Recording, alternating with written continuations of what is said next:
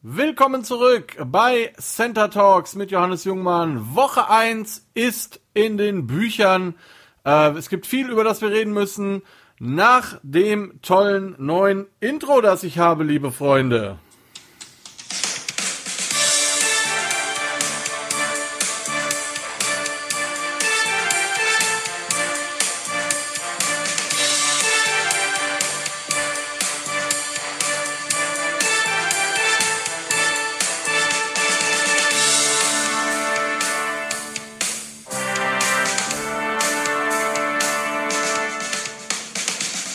Ach, wunderbar, immer schön, wenn man Freunde hat, die etwas für einen tun. Jawohl, herzlich willkommen nochmal.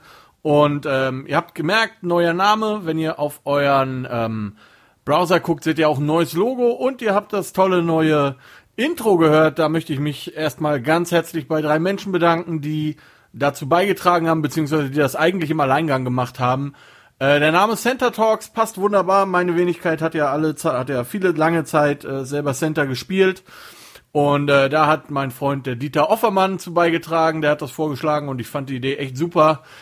Ich hatte irgendwas so wie Pancake-Café oder so im Kopf, aber Center Talks ist doch sehr, sehr nett. Dann 1000 Dank an meine Freunde Andreas und Sebastian. Der Andreas hat das schöne neue Logo gestaltet, dass ihr seht, wenn ihr auf die Homepage geht, beziehungsweise euch bei Spotify oder Apple Podcasts diese Folge runterladet. Da bin ich nämlich jetzt auch zugelassen quasi, also ihr könnt mich, müsst nicht mehr über die Homepage gehen, sondern könnt über Apple Podcast oder über Spotify zuhören. Und natürlich noch zuletzt ein großes Dankeschön an den Sebastian, der die in aller Eile diese wunderschöne kleine Intro-Musik komponiert hat und die von jetzt an vorerst, bis er was Schöneres gemacht hat, weil er wahrscheinlich, weil der gute Sebastian Perfektionist ist, ihm wahrscheinlich noch was einfällt. Aber so lange ist es das. Erstmal 1000 Dank. Und ja, die Qualität vom Intro wird sich hoffentlich auch noch verbessern. Ihr eigentlich sollte das tolle Programm, was ich hier habe, ordentlich abspielen, aber irgendwie ist das viel zu leise. Und jetzt habe ich quasi einfach das Handy vors Mikro gehalten, hat auch wunderbar funktioniert. Von daher ist es vielleicht auch so ganz nett. Ja, die Woche 1 ist in den Büchern, liebe Freunde, und gibt eine Menge zu reden. Das letzte Spiel hörte ungefähr heute Morgen um 7:30 auf. Die Denver Broncos spielten gegen die Tennessee Titans. Da werden wir drüber reden. Wir werden mal kurz über jedes Spiel kurz reden. Ich werde euch ein paar News noch bringen, die sich so ergeben haben in den letzten Tagen. Und ja, dann schauen wir mal, wie lange diese Episode heute so geht. Wir fangen an mit NFL News. Ich habe das mal für euch so ein bisschen gegliedert, in was passiert ist seit dem 8.9., seit ich das letzte Mal auf Sendung war. Wir haben ein paar Signings, wir haben ein paar Vertragsverlängerungen, wir haben ein bisschen Blödsinn und wir haben 2 Herrschaften, die in eine neue Kategorie eingeführt werden, die ich euch dann vorstellen werde. Fangen wir mal an mit den Signings. Die Steelers haben Brandon Colquitt gesigned, lange Zeit Punter bei den Kansas City Chiefs. Der wird jetzt also in Zukunft dort punten, wo übrigens auch schon sein Vater gepuntet hat. Also sehr interessante Story. Und die Tampa Bay Buccaneers haben Josh Rosen gesigned, als Backup-Quarterback zu Tom Brady. Josh Rosen hat ja irgendwie nicht so viel Glück mit den Teams, bei denen er ist. Irgendwie kommt er da auf keinen grünen Zweig. Mal schauen, ob er in Tampa Bay von dem alten Mann ein bisschen lernen kann. Hoffentlich hat er sich nicht allzu sehr vom letzten Spiel abgeguckt. Da werden wir aber gleich zu kommen. So, dann haben wir ein paar Vertragsverlängerungen, ganz oben natürlich zu nennen, die Arizona Cardinals, die DeAndre Hopkins gesigned haben, 5-Jahres-Deal, 94 Millionen wert, 42,5 Millionen garantiert, liebe Freunde. Pay the man, sage ich immer nur. Dieser Vertrag macht Hopkins mal eben zum höchstbezahlten NFL-Spieler, der kein Quarterback ist, also lediglich Quarterbacks verdienen mehr bzw. bekommen mehr garantiertes Geld als die DeAndre Hopkins. Das kann man sich mal auf der Zunge zergehen lassen. Außerdem haben die Browns Kareem Hunt gesigned, angeblich als Running Back, aber vielleicht kann er auch als Kicker oder Panther arbeiten. Dieser kleine Spaß am Rande sei erlaubt. 2-Jahres-Deal, 13,25 Millionen. Auch da eine nette, ein netter Payday für den Herrn Hunt.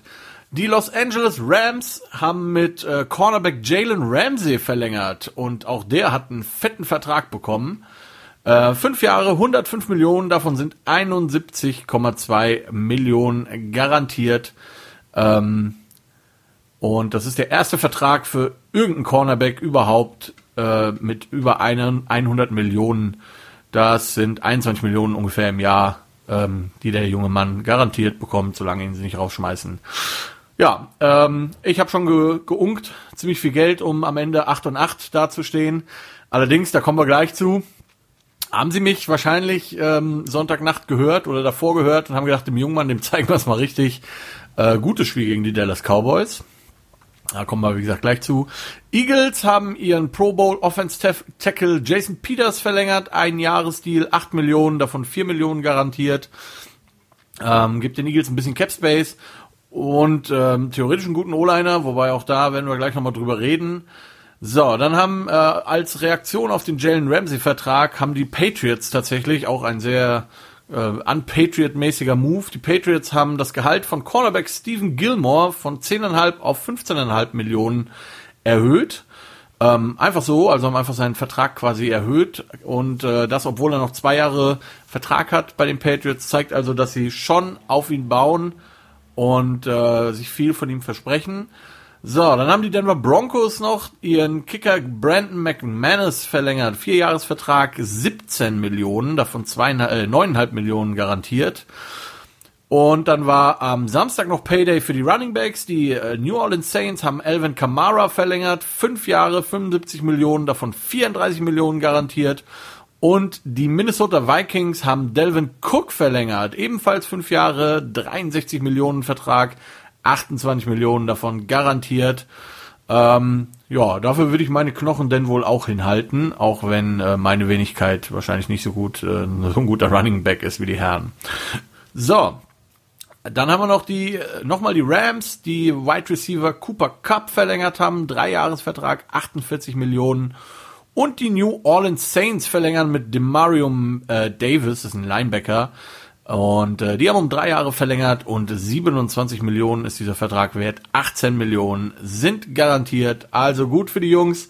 Längere Zeit jetzt an ihre Vereine gebunden und dann schauen wir mal, wie sich das alles ausgeht. Bei Hopkins kann man, glaube ich, schon mal ganz klar sagen, den Trade haben die Cardinals gewonnen. Nichts gegen die Texans, aber da kommen wir gleich zu. So, in anderen NFL-News, was ist noch so ein bisschen passiert, dass ihr vielleicht so ein bisschen auf dem Laufenden seid, wenn ihr euch nicht immer so mit allen Teams beschäftigt. Ryan Shazier, der Linebacker von den Pittsburgh Steelers, hat offiziell seine Karriere beendet.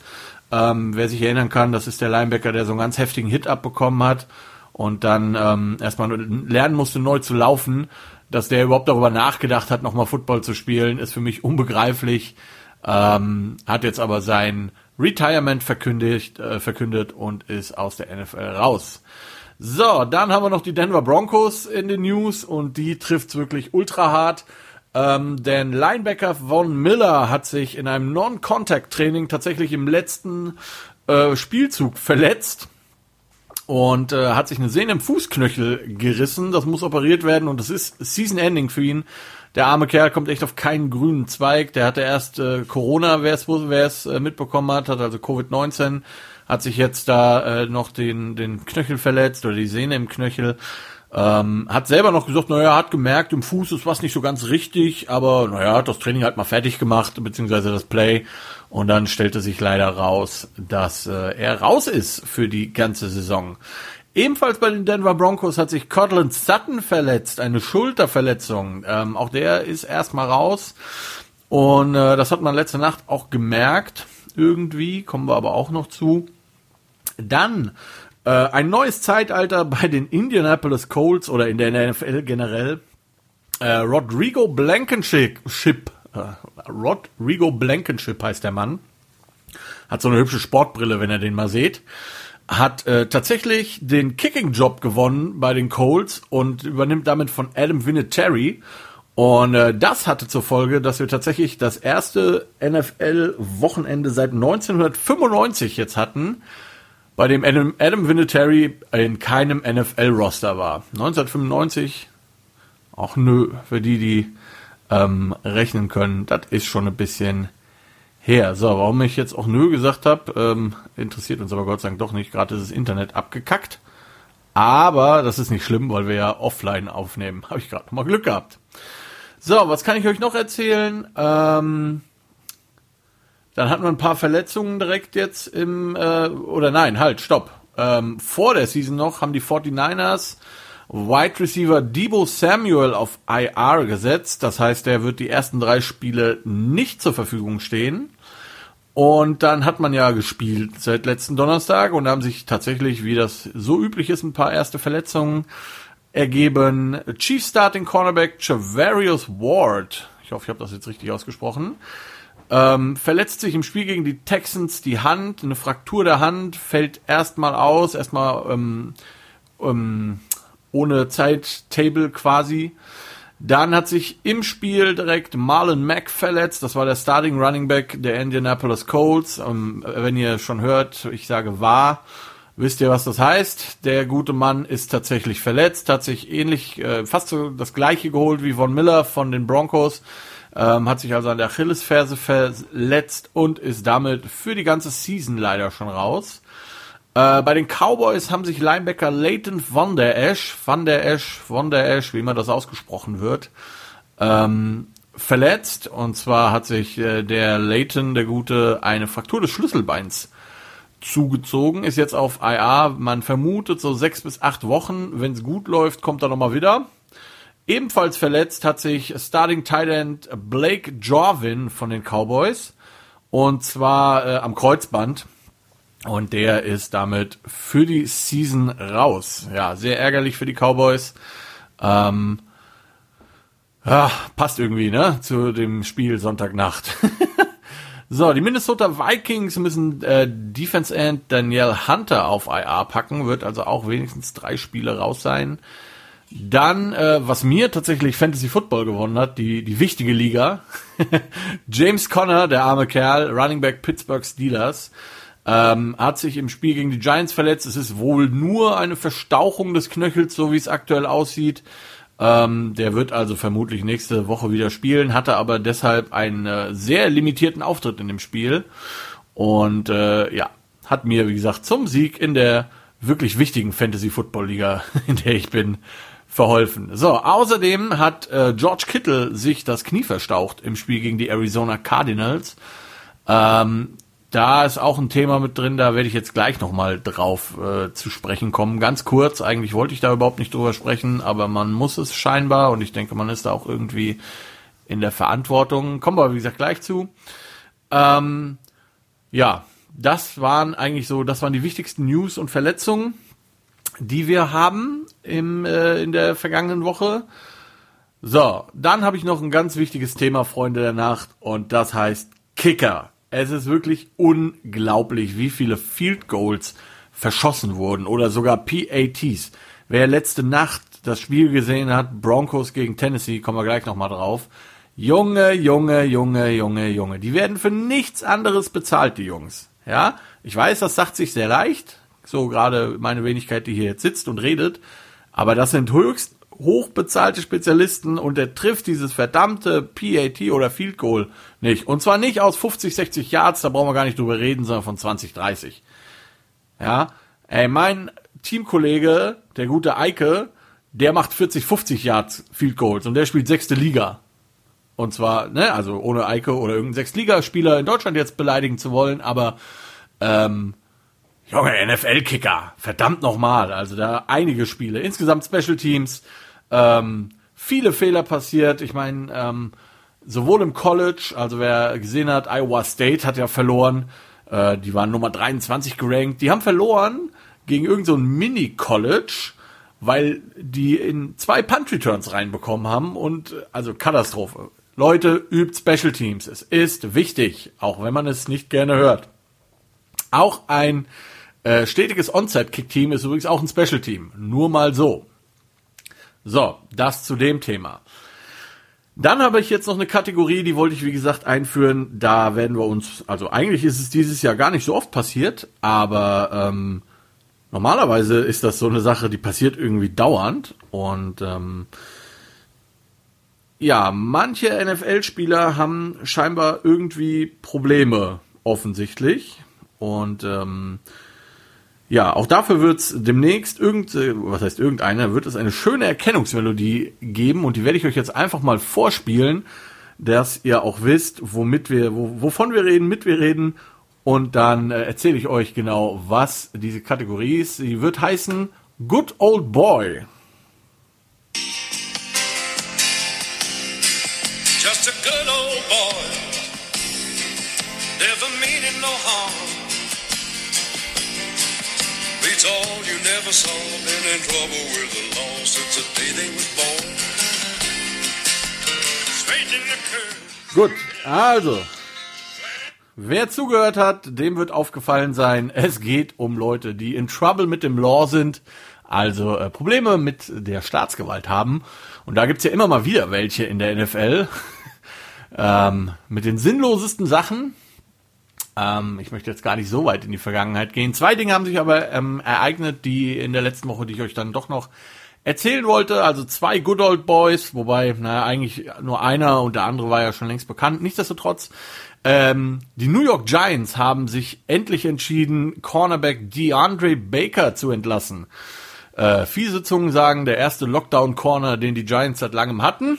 Nicht, weil er so toll gecovert hat, sondern weil er wahrscheinlich demnächst im Hotel zur einseitigen Klinke einfahren wird.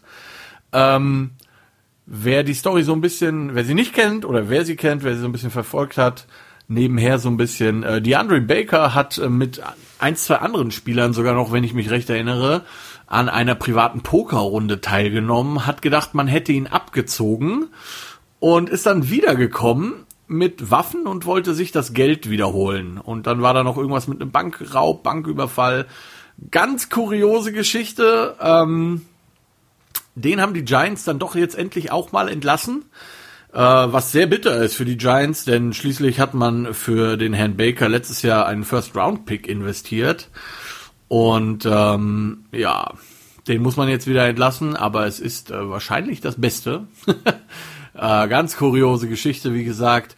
So, und dann haben wir noch einen diesjährigen First-Round-Pick, der Probleme mit dem Gesetz bekam, nämlich Isaiah Wilson. Das ist der First-Round-Pick der Tennessee Titans gewesen.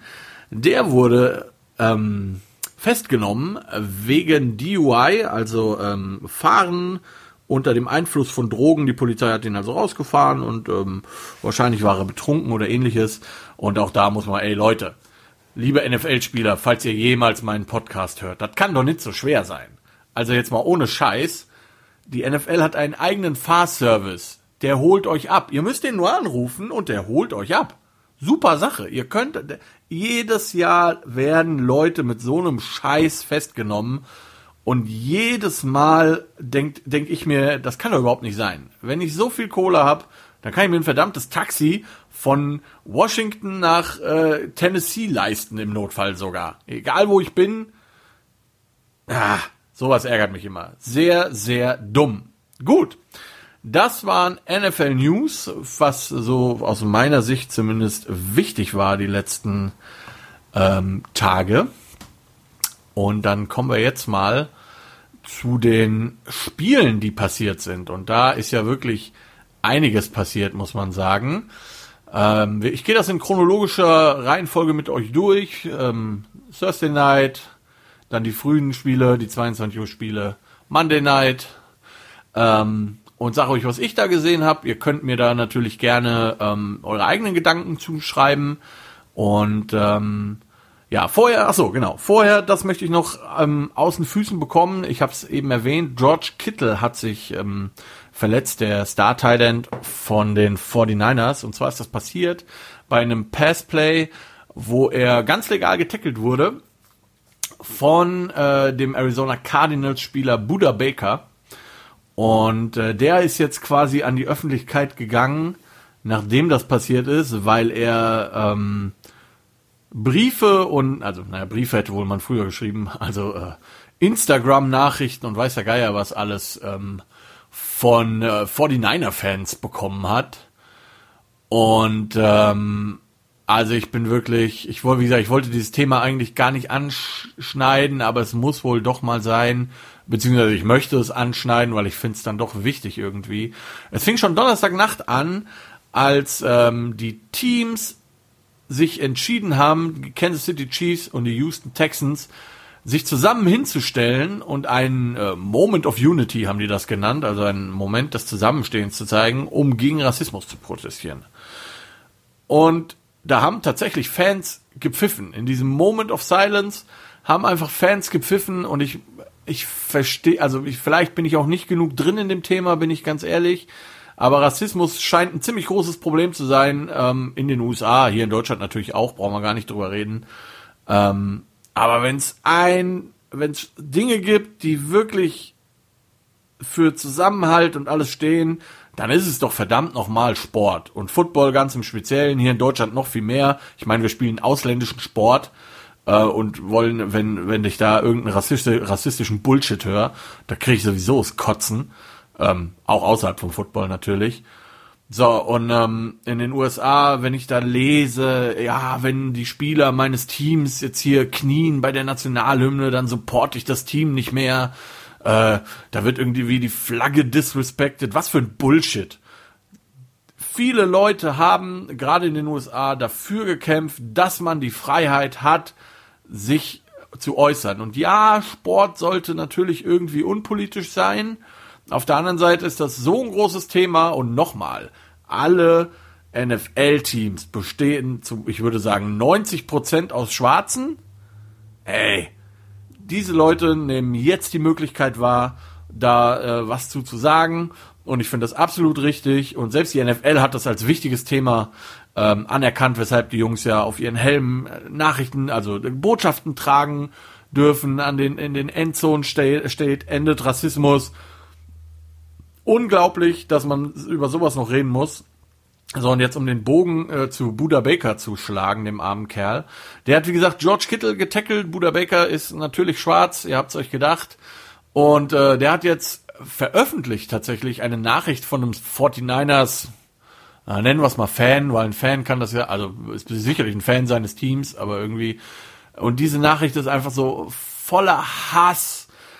Mehrfach das N-Wort benutzt und das geht halt irgendwie über die normale Leidenschaft für den Sport raus und ich hoffe wirklich, dass wir als Gesellschaft und zwar als Weltgesellschaft quasi endlich irgendwann mal dahin kommen, dass Rassismus kein Thema mehr ist. Das kann einfach nicht sein.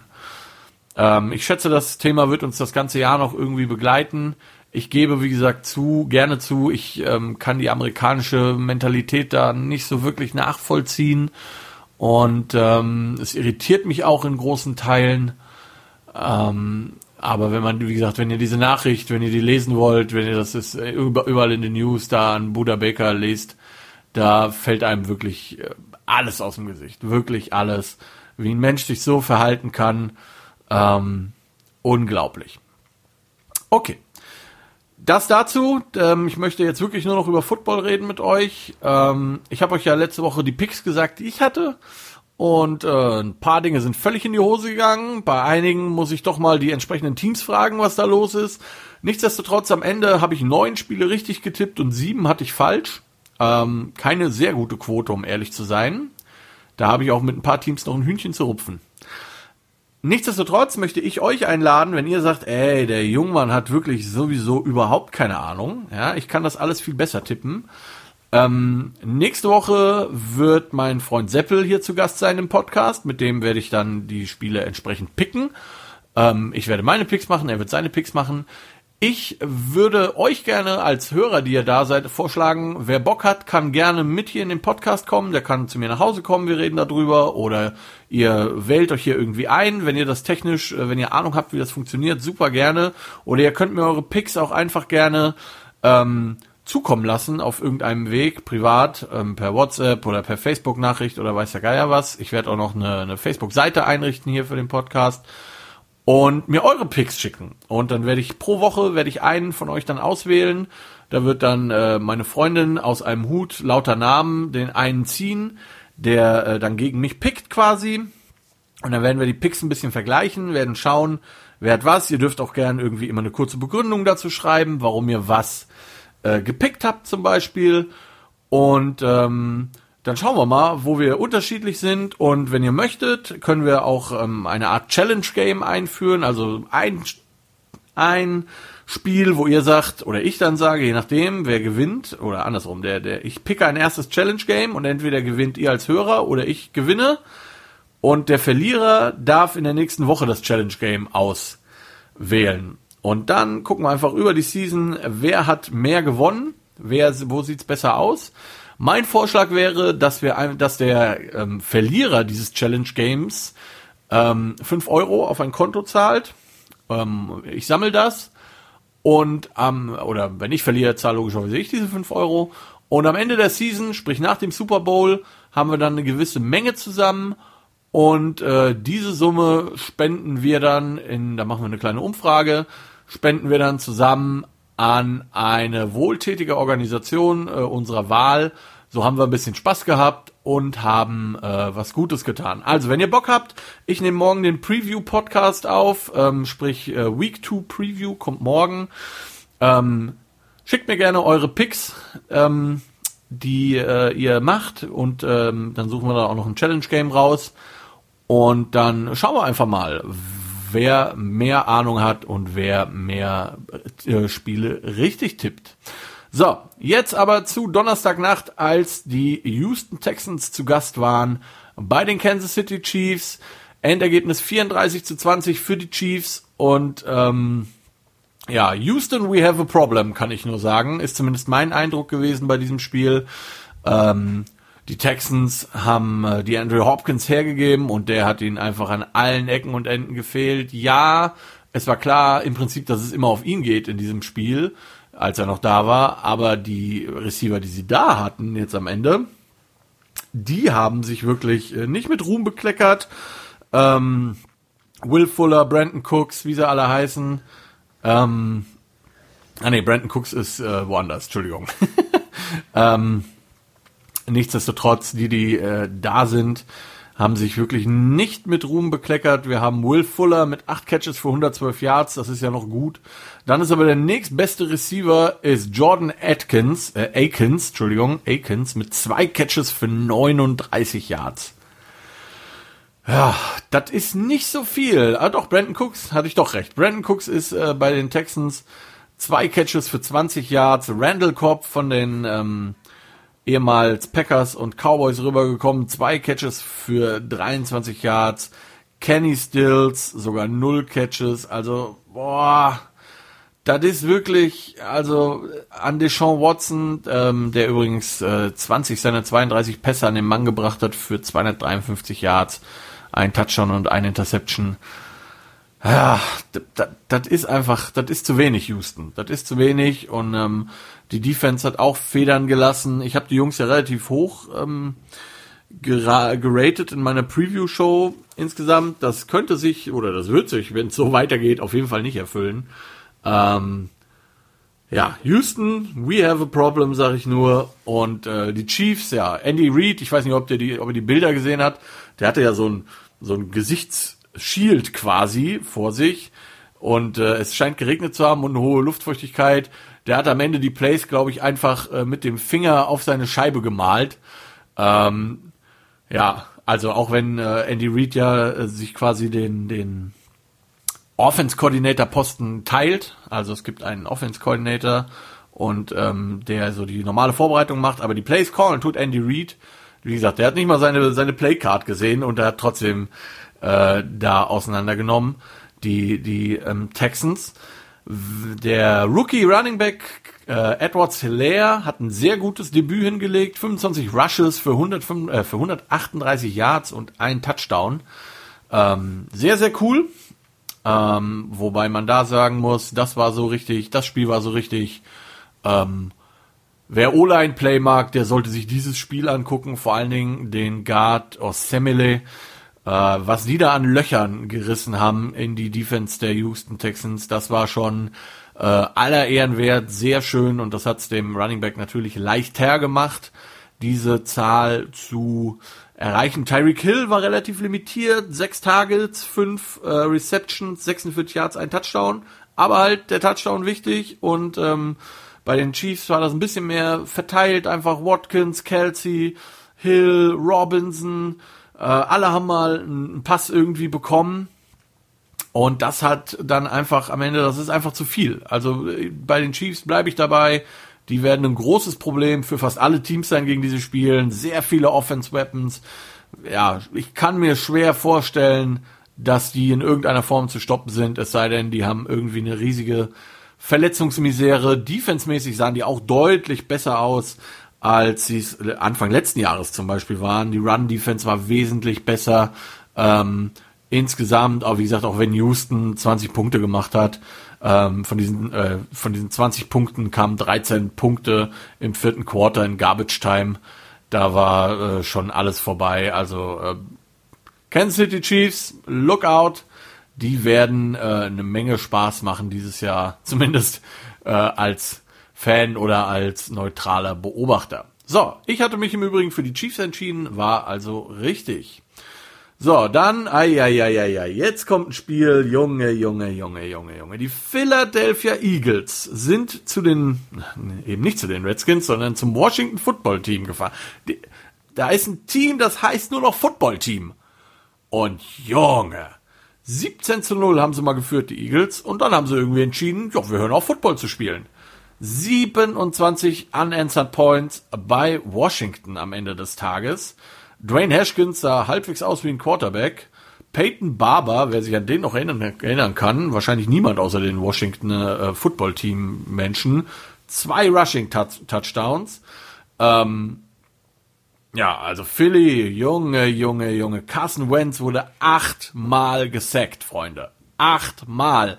Von einem der, ich bleibe dabei, schlechtesten Football-Teams in der NFL aktuell.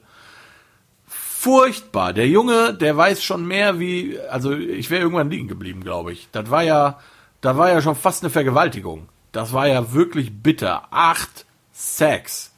8 Sacks, nochmal. Und, falls ihr euch fragt, naja gut, dann wird's ihm nächste Woche ja irgendwie sicherlich besser gehen. Dem kann ich jetzt schon mal sagen, die Philadelphia Eagles spielen nächste Woche gegen die LA Rams. Kommen wir gleich zu. Vielleicht kommen mehr als 8 Sacks zustande. Unglaublich, wirklich unglaublich. Chase Young, der Second Pick overall, hatte ein ganz ordentliches Debüt. Am Anfang hat er sich ein bisschen schwer getan, hat man gemerkt. Nichtsdestotrotz hat er am Ende 1,5 Sacks gehabt, war für 2 Strips verantwortlich, unter anderem den Game-Sealing-Strip, mehr oder minder Strip-Sack. Ja, also Washington gewinnt, 27-17. Da lag ich falsch, aber ich bleib dabei, Washington ist ein schlechtes Football-Team, nur die Eagles. Also, ich habe die, glaube ich, bei 8-8. 8-8 wird das nicht, so wie die gestern gespielt haben. Junge.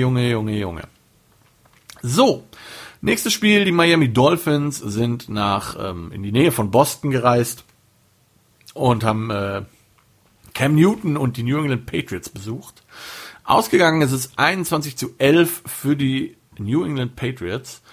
Und ja, Cam Newton-Stats sehen wirklich gut aus, muss man sagen. 15 für 19 Pässe, 155 Yards und dazu noch 15 Carries für 75 Yards und 2 Running-Touchdowns. Also sehr gut. Cam Newton sah ein bisschen aus wie Cam Newton wieder. Und man hat auch das Spiel, wenn man sich das angeguckt hat, die Patriots sind am Anfang sehr viel gelaufen, dann haben sie sich auf sehr viel Play-Action versteift und Cam Newton ist dann doch halt immer wieder auch selber gelaufen und hat letztendlich dann auch da seine Punkte gemacht. Nichtsdestotrotz, 2 Punkte. Zum ersten, es waren halt doch nur die Miami Dolphins. Nicht böse gemeint, aber ja, es sind nur die Miami Dolphins. Ne? Also die haben sich Mühe gegeben, das war es dann aber auch. Ne? Waren stets bemüht, würde im Arbeitszeugnis stehen. Und Man muss auch einfach sagen, ob Cam Newton, der ja jetzt auch nicht mehr der Jüngste ist, das sinnvoll ist, wenn er so weiterspielt, seinen Stil so weiter behält. Da ist er halt schon anfällig für Verletzungen und einfach mal einen Hit zu bekommen. Ich denke also, ist meine Einschätzung, wenn die Patriots weit kommen wollen, dann sollte Cam Newton anfangen, den Ball etwas mehr abzugeben oder zu werfen, statt da immer den Helden zu spielen. Ist aber nur meine Meinung. Ich weiß, es gibt viele, die finden diesen Spielstil unglaublich cool. Mal schauen. So, wie gesagt, die New England Patriots gewinnen. Auch das habe ich richtig getippt. So, und dann kommen wir zum Spiel. Da lag ich komplett daneben und da liege ich vielleicht auch für die ganze Season daneben. Die Green Bay Packers sind zu den Minnesota Vikings geflogen, wie auch immer. Und haben die Vikings mal eben 43-34 abgebügelt. Also das hört sich so an, als wären die Vikings irgendwie im Spiel gewesen, diese 34 Punkte. Waren die nicht. Aaron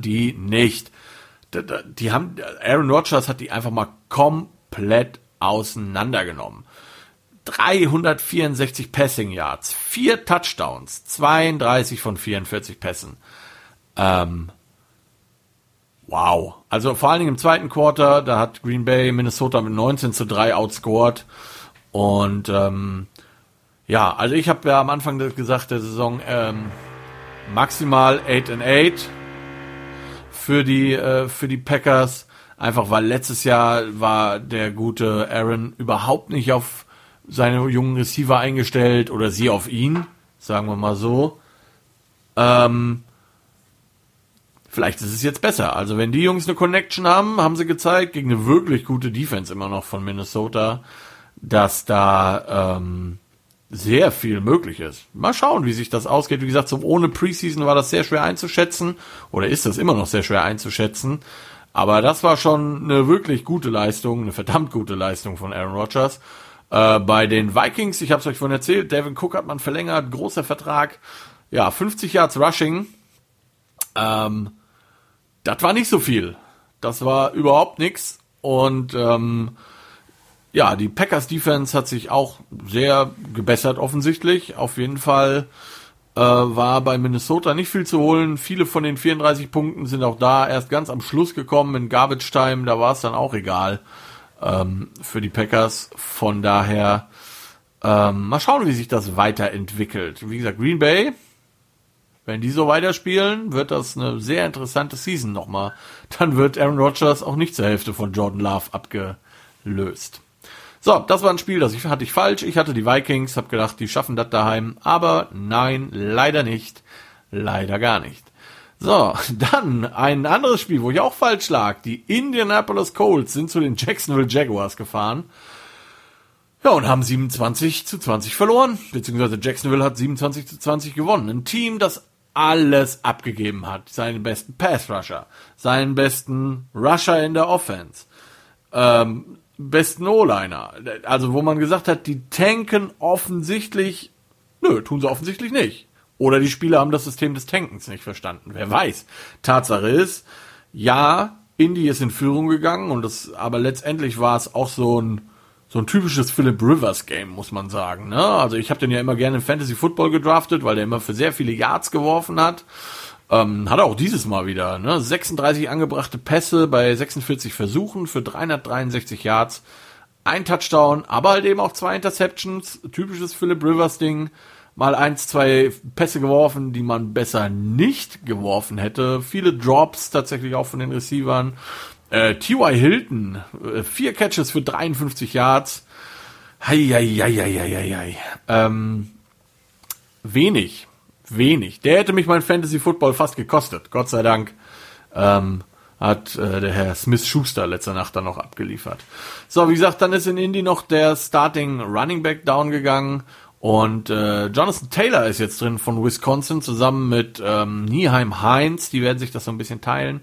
Taylor, ich bin sehr gespannt, sehr, sehr guter Running Back im College in Wisconsin gewesen, hält so ziemlich alle Rekorde da in der Conference und an der Schule.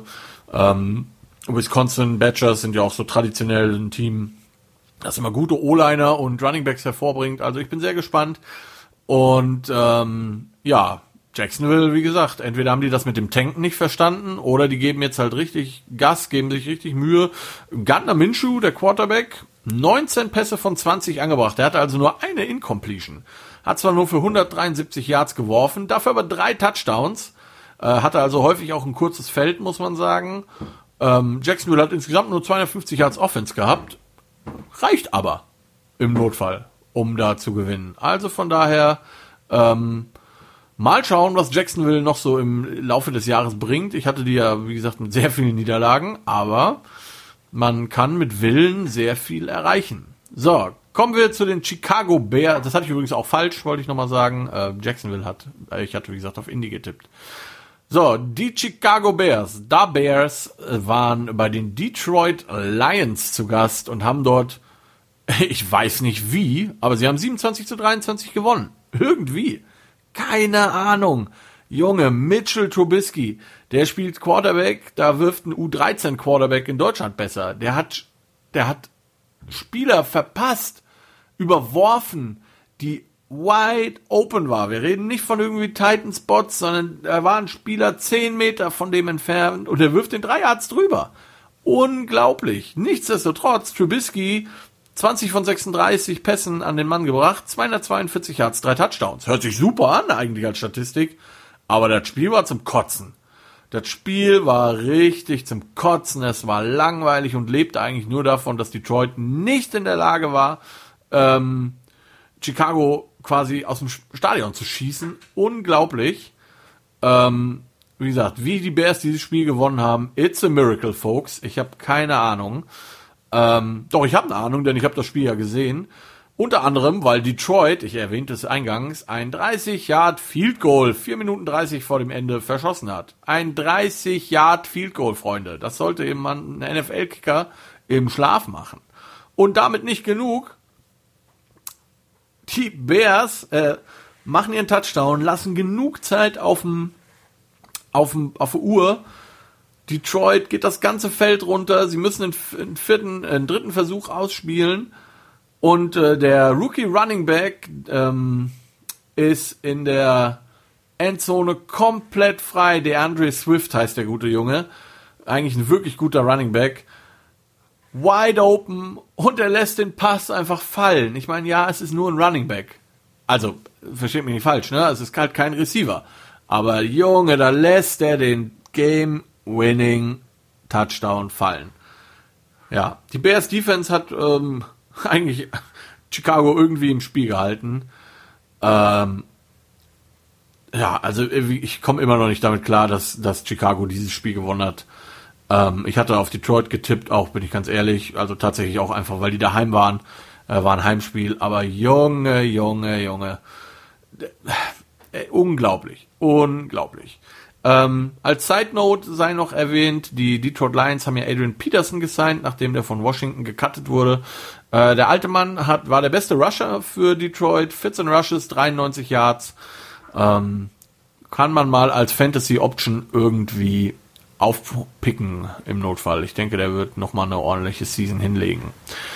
So, die Las Vegas Raiders sind nach Carolina geflogen, gefahren, geradelt, wie auch immer. Und haben dort mit 34-30 gewonnen. Auch ein Spiel, was ich leider falsch hatte. Ich habe auf die Panthers getippt. Ja, das Spiel haben irgendwie...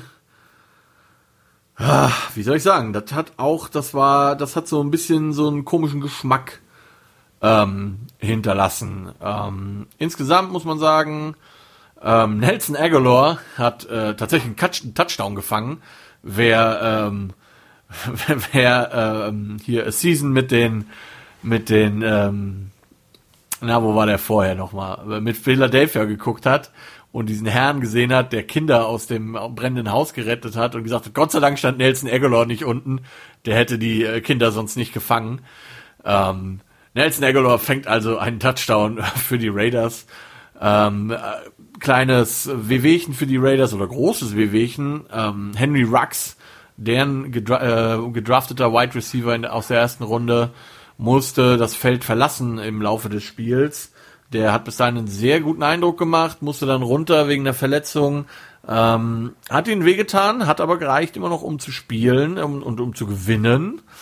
Derek Carr, 22 von 30 Pässen an den Mann gebracht, 239 Yards, ein Touchdown. Und Josh Jacobs, der Running Back, hat natürlich seinen Anteil an der ganzen Geschichte gehabt mit ordentlichen Rushes. Nichtsdestotrotz muss man ganz klar sagen, und dabei bleibe ich, dieses Spiel hätten die Raiders nicht gewinnen dürfen. Josh Jacobs übrigens 25 Rushes für 93 Yards und 3 Touchdowns. Trotzdem hätte dieses Spiel niemals so ausgehen dürfen, Freunde. Es ist mir wirklich, also der neue Head Coach der Panther, ehemaliger Baylor Head Coach, ich werde jetzt fast Nagy gesagt, so heißt er aber gar nicht. Matt Rule heißt er nämlich. Pult wirklich bei einem 4. und 1 pult der Mann tatsächlich einfach mal einen Pete Carroll. Der Hammer. 4. und 1, kurz vor Schluss. Sie brauchen ein Yard. Die Carolina Panthers sind im Besitz des am bestbezahltesten Running Back in der NFL und wahrscheinlich auch eines der besten Running Backs, die überhaupt aktuell in dieser Liga sind. Christian McCaffrey, verdammt nochmal. Der Junge hat bis dahin über 100 Scrimmage Yards schon, 2 Touchdowns. Und bei einem 4. und Penislänge entscheidet sich der Offense-Coordinator, der nicht der Headcoach ist, nichtsdestotrotz werden die beiden miteinander gesprochen haben, entscheiden die beiden sich, dem Fullback den Ball zu geben, der bis dahin irgendwie 4 Snaps im Spiel war oder so. Also wirklich, und McCaffrey kriegt nicht mal die Chance. Unglaublich, wirklich, ich komme da nicht drüber weg, das ist so ein richtiger Pete Carroll. Junge. Immerhin haben sie den Ball gelaufen und nicht gepasst, aber ja, Turnover und Downs und damit gewinnen die Raiders. So, ihr merkt, manchmal werde ich echt ein bisschen emotional, aber das war wirklich unglaublich. Die New York Jets sind nach Buffalo gefahren und haben gegen die Buffalo Bills gespielt, Division Game, und die Buffalo Bills gewinnen 27-17 gegen die Jets. Das hatte ich richtig. Die Jets waren wie erwartet schwach. Le'Veon Bell, 6 Rushes für 14 Yards, nicht ganz so geil. Die Bills sahen insgesamt sehr gut aus. Wenn man ein Haar in der Suppe finden will, denke ich, muss man über die Fumble-Issues und auch hier über 2 Missed-Field-Goals reden. Also Josh Allen, der Quarterback, ist auch sehr viel selber gelaufen, hat 2-mal gefummelt. Der Kicker hat 2 Field-Goals verschossen.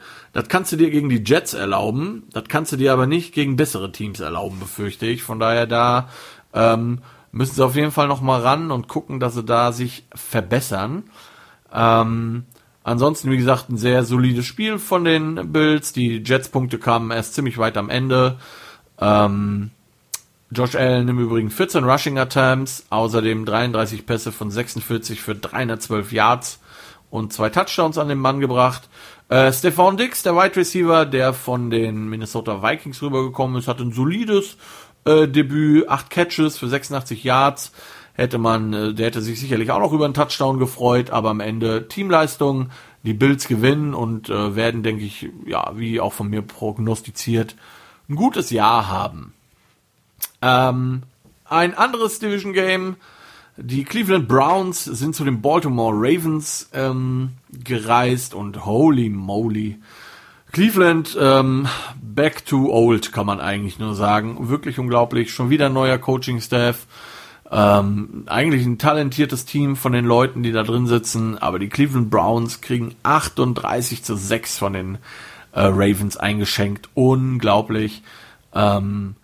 Cleveland ist einfach wieder Cleveland. Ich weiß nicht, wer mal in das Spiel reingeguckt hat. Es gab eine Situation, da hat Cleveland auf einmal den 4. und 41 gehabt in der eigenen Endzone, in der eigenen Hälfte, musste dann logischerweise punten.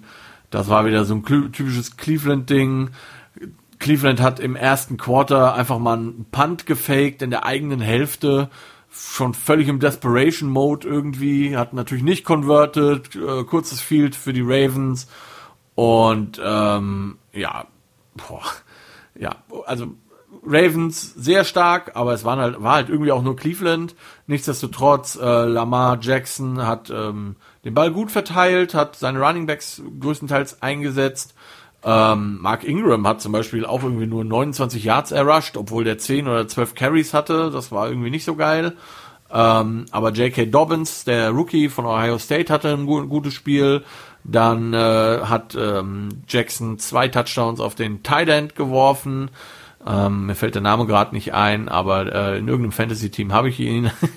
Also, ja, das hat eigentlich ganz gut funktioniert, muss man sagen. Wie gesagt, auch die Ravens sehen von Beginn an recht stark aus. Mal schauen, wie es kommt, wenn da ein richtiger Gegner kommt. Mark Andrews heißt der Tight End übrigens.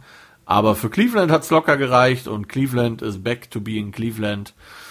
Da dürfte der Baum brennen schon. So, das hatte ich richtig. Ein weiteres Spiel, wo ich richtig getippt habe, waren die Seattle Seahawks, die zu den Atlanta Falcons mussten im Dome.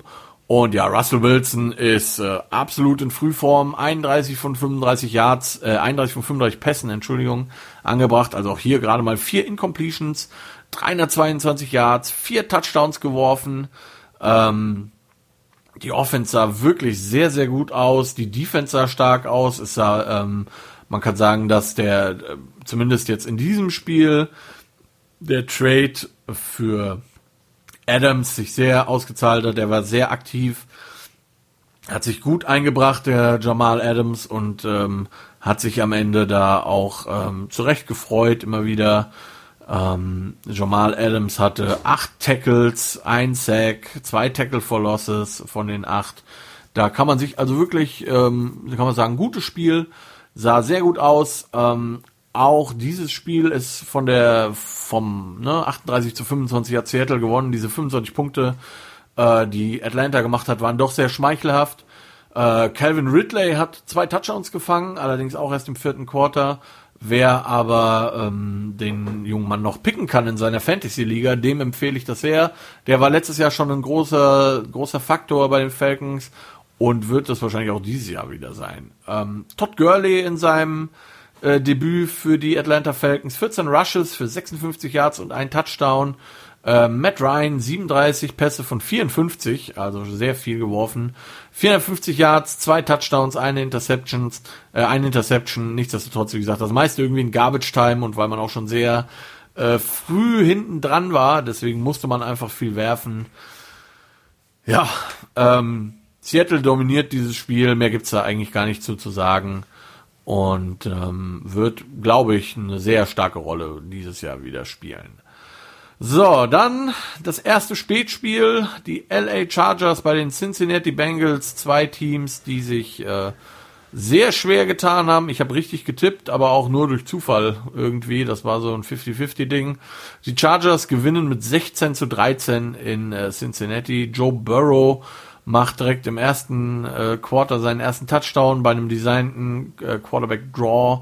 Aber beide Offenses sehr, sehr fehleranfällig. Es ging echt wenig. Tyrod Taylor, der Quarterback von den Chargers, 16 von 30. Also gerade mal ungefähr 50% der Pässe angekommen. 208 Yards, kein Touchdown. Ja, sehr, sehr schweres Spiel. Sehr schwer anzugucken, wirklich.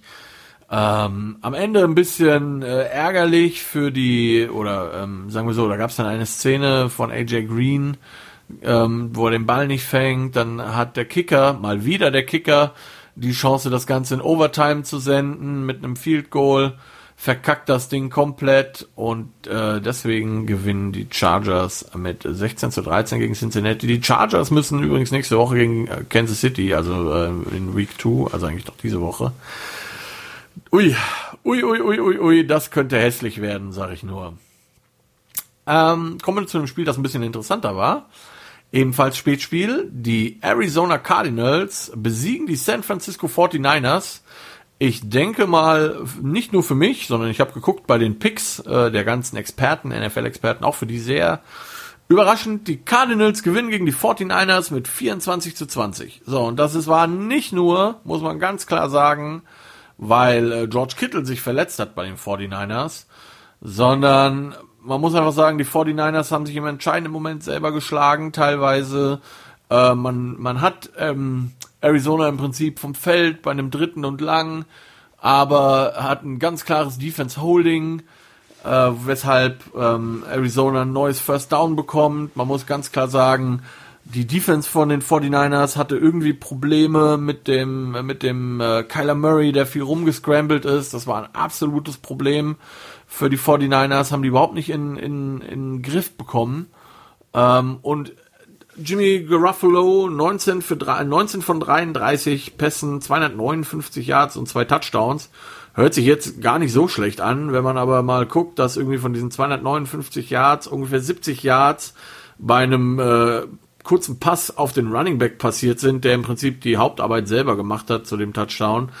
Bleibt da am Ende nicht mehr so viel und ich hatte auch wirklich nicht das Gefühl, dass die Cardinals den Jimmy irgendwie sehr ernst genommen haben in seinen Passversuchen. Und man muss auch sagen, ja, es ist schön, dass San Francisco so viel läuft und es eröffnet einem viel, aber wenn ich halt im entscheidenden Moment in so einer Liga wie der NFL den Ball nicht werfen kann, dann habe ich echt extreme Probleme.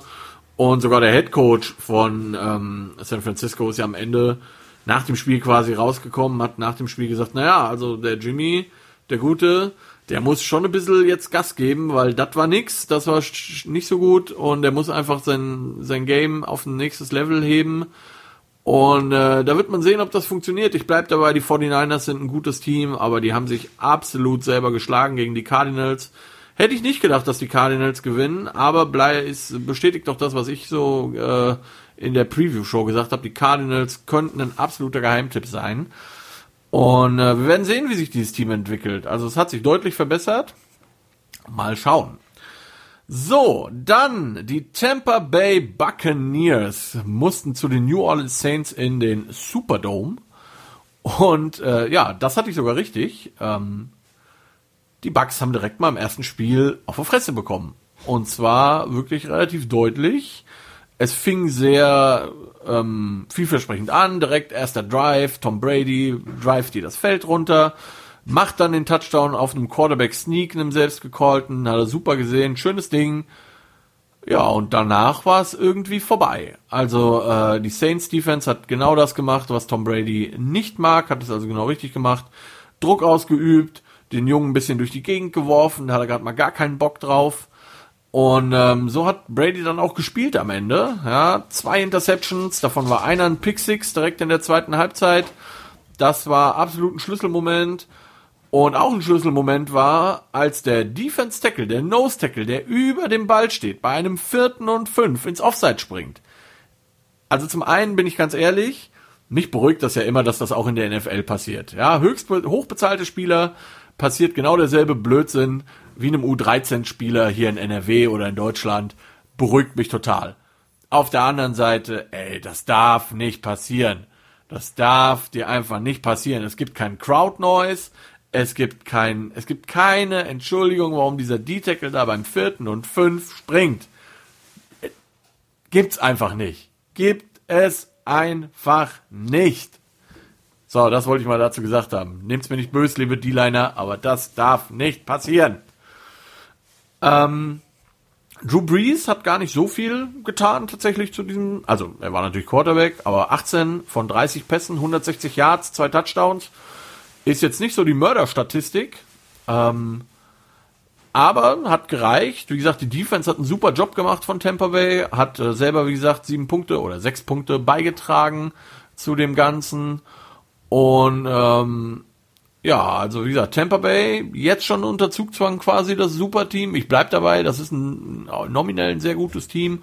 O.J. Howard, der Tight End, wer den noch kriegen kann in seiner Liga als Fantasy-Football-Tight End, der wird wahrscheinlich mehr Punkte als Gronk machen. Und Tampa Bay ist jetzt unter Zugzwang. Auch da, Bruce Arians, der Headcoach von den Bucks, ist rausgekommen quasi in der Pressekonferenz, hat gesagt, naja, also die 2 Interceptions waren schon irgendwie Bradys Fehler. Mal gucken, wie der damit umgeht. Der kennt das ja so gar nicht. Bill Belichick hat sich ja immer vor ihn gestellt. Und man muss auch ganz klar sagen, der Pick 6, das war eine Outroute vom Receiver und er wirft den Ball quasi hinter den Receiver. Das war ganz klar Bradys Ding, muss man einfach sagen. Und in den letzten 6 Spielen, für die Statistikliebhaber von uns, in den letzten 6 Spielen hat der gute Tom Brady jetzt jeweils einen Pick-Six geworfen. Man könnte fast sagen, er morpht so langsam in Eli Manning. Ja, schwierig. Also mal schauen, was Tampa Bay da noch so auf die Reihe kriegt. So, Sunday Night Football, die Dallas Cowboys zu Gast im SoFi Stadium, im neu eröffneten, bei den LA Rams. Und ich hatte auf die Cowboys getippt. Ich hätte gedacht, dass die das schaffen. Aber die Rams haben 20-17 gewonnen und das auch nicht unverdient. Ja, am Ende gab es so einen OPI-Call. Wie gesagt, AJ Green hatte eine ähnliche Szene in Cincinnati. Da gab es keine Flagge. Bei den Cowboys gab es eine Flagge. Nichtsdestotrotz muss man sagen, dass das sicherlich ein kritischer Moment im Spiel war, aber nicht der spielentscheidende Moment. Denn spielentscheidend vielmehr war die Rams Defense Line und da vor allen Dingen Aaron Donald, die so starken Druck auf Dak Prescott ausgeübt haben, dass der echt Probleme hatte teilweise. Ich weiß nicht, wer sich das angeguckt hat, das Spiel.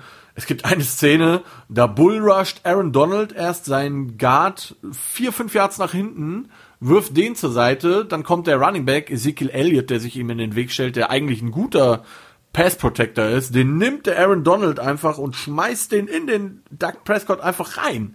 Der Junge, der Typ ist ein Biest. Der schafft es wirklich aktuell, sich von Jahr zu Jahr nochmal zu verbessern. Und mir tut jede O-Line leid, die gegen den und dadurch auch seine Mitspieler spielen muss. Das war wirklich, wirklich, wirklich gut, was die Rams-Defense da oder die Rams insgesamt abgeliefert haben. Ich habe fast gedacht, ich sehe die Rams von 2018, zumindest teilweise, wirklich starke Leistungen und auch verdient gewonnen, auch wenn die Cowboys sicherlich hinter den Erwartungen zurückgeblieben sind, aber die Rams waren wirklich, wirklich stark. Bei den Cowboys sieht man einfach, dass Travis Frederick, der langjährige Center, fehlt. Der hat ja aufgehört. Da wird Arbeit zukommen auf die Cowboys und wir schauen mal, wie das so weitergeht, ob die wirklich mit 12-4 die Division gewinnen, wie ich es prophezeit habe am Anfang. So, wie gesagt, die Rams gewinnen und dann kommen wir auch schon zu Monday Night Football. Das war ja diesmal ein Doubleheader. Hat unter anderem im ersten Spiel meine New York Giants gesehen gegen die Pittsburgh Steelers. Die Steelers haben mit 26-16 gewonnen, aber man muss ganz klar sagen, das hätte nicht sein müssen. Also zuallererst war das erste Spiel der New York Giants oder der NFL seit 15 Jahren, in dem insgesamt sogar seit 20 Jahren, in dem kein Manning auf Quarterback war. Und es war das erste Spiel seit 15 Jahren für die Giants, wo nicht Eli Manning im Kader der New York Giants war. Und es war Jahr 14, also das letzte Mal 2006. Seitdem ist Eli Manning gestartet für die New York Giants. Immer. Jeden Season-Opener. Das erste Mal seit so langer Zeit, dass Eli Manning nicht der Starting Quarterback der New York Giants war. Ob er gewonnen hätte, ist ein anderes Thema, aber schon lange dabei. Ähnlich lang ja der gute Ben Roethlisberger auf der anderen Seite bei den Steelers dabei. Und man muss mal ganz klar sagen, Daniel Jones, 26 von 41 Pässen, 279 Yards, 2 Touchdowns und 2 Interceptions. Das wäre noch irgendwie okay gewesen.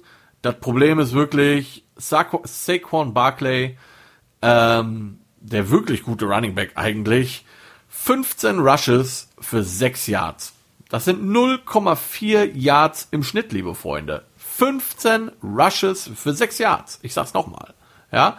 Ben Roethlisberger, der Quarterback der Pittsburgh Steelers, hatte 3 Rushes für 9 Yards. Der hat mehr Yards gemacht. 9 Yards hat er mit Rush gemacht. Gegen James Conner, der Running Back der Pittsburgh Steelers, der wirklich sehr früh raus war, wie gesagt, hatte 6 Rush Attempts und hat ebenfalls 9 Yards gemacht. Der Junge hat nur einen Drive gespielt. Wie kann das sein? Also, Giants O-Line wirklich zwar verbessert, das muss man sagen, Pass Protection sah halbwegs okay aus, aber Run, Evan Ingram, der Tight End, der angeblich ein super Pass-Catcher ist, 2 von 7 Targets, also 2 Pässe gefangen von 7 Targets und man hat ihn teilweise auf dem Run, für die Run-Plays draufgelassen und die Steelers-Defense ist einfach gut. Und die haben den auseinandergenommen. Junge, da ist also noch viel zu tun. Und man muss ganz klar sagen, die zweite Interception von Daniel Jones, die hat im Prinzip das Schicksal der Giants dann besiegelt, nachdem die Steelers quasi vor der Halbzeit nochmal einen guten 2-Minute-Drive hingelegt haben. Und auch da, ja, der Receiver von den Steelers macht das wirklich super, kämpft sich da durch, aber der darf niemals da in die Endzone kommen. Da hängen 2 DBs dran, die versuchen den zu tackeln und der nimmt die einfach für 3 Yards mit und macht den Touchdown. Darf nicht passieren. Und dann drittes Quarter, die Giants haben den Ball, driven den Ball gut und Daniel Jones trifft einfach eine schlechte Entscheidung. Ja, darf er so nicht treffen, ganz klar. Wirft den Ball, anstatt den Sack zu nehmen. Der Ball wird irgendwie berührt, der bobbelt da rum und am Ende fängt der Defense-Liner Cameron Hayward, unglaublich, fängt eine Interception, beziehungsweise die andere war ja schon von TJ Watt auf Defense End, aber da war der Offense-Tackle eher das Problem. Aber da Cameron Hayward, herzlichen Glückwunsch, erste Interception in der NFL. Der ist ja auch schon ein paar Tage dabei, aber ja, das hätte nicht passieren dürfen, dann hätten die Giants vielleicht eine Chance gehabt, so hatten sie keine und die Steelers gewinnen das dann doch relativ souverän mit 26-16, nichtsdestotrotz als Giants-Fan ein wenig Hoffnung ist da, die Defense sah deutlich besser aus, gerade am Anfang hat man Roethlisberger sehr viel unter Druck gesetzt und mal schauen, was da bei rumkommt. Ich bin deutlich optimistischer gestimmt. Es könnte vielleicht besser werden, als ich prophezeit habe. So, und das letzte Spiel, das wie gesagt heute Morgen um 7:30 dann zu Ende ging. Die Tennessee Titans bei den Denver Broncos und die Tennessee Titans gewinnen, wie von mir vorausgesagt. Allerdings hätte ich nicht gedacht, dass es so knapp wird. Mit 16-13. Und auch hier Field Goals. Unglaublich. Die Tennessee Titans haben ja Steven Gostkowski verpflichtet, der lange Zeit bei den New England Patriots war und auch sehr zuverlässig war. Gostkowski versemmelt einfach mal 3 Field Goals plus ein PAT. Junge. Ja, am Ende macht er das entscheidende Ding, Gott sei Dank für die Titans, aus Sicht der Titans. Aber wie gesagt, also das darf einfach nicht passieren.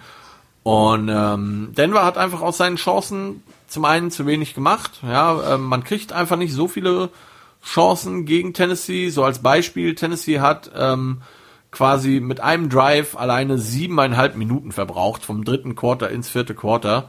Nur um dann halt mit leeren Händen dazustehen. Das darf Tennessee auch nicht passieren.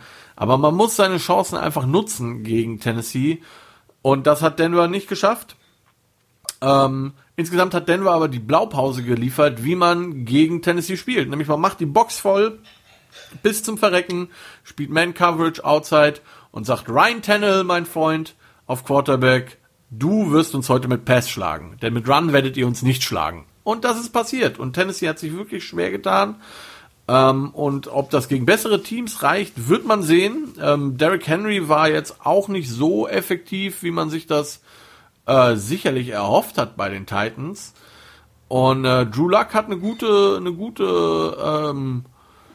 Vorstellung gegeben bei Denver, aber naja, übrigens habe ich natürlich vielleicht ein wenig Blödsinn erzählt. Derrick Henry 31 Carries, 116 Yards, das ist schon okay.